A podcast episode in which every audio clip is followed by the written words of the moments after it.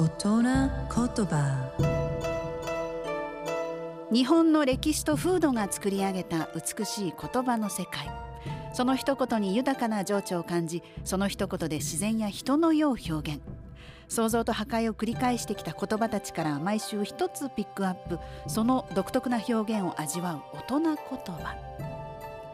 今週の大人言葉は志は木の葉に包めまあ、人への贈り物っていうのは誠意が大切で外観を飾るものではないと。たとえ木の葉に包むくらいのささやかなものであっても贈る人の真心がこもっていれば立派な贈り物であるということです。えー、葉っぱでくるんだ贈り物。素敵じゃないですか。特に今の時代ね。エコなパッケージを選ぶ人も増えているんじゃないかな。美しい日本語を味わう大人言葉でした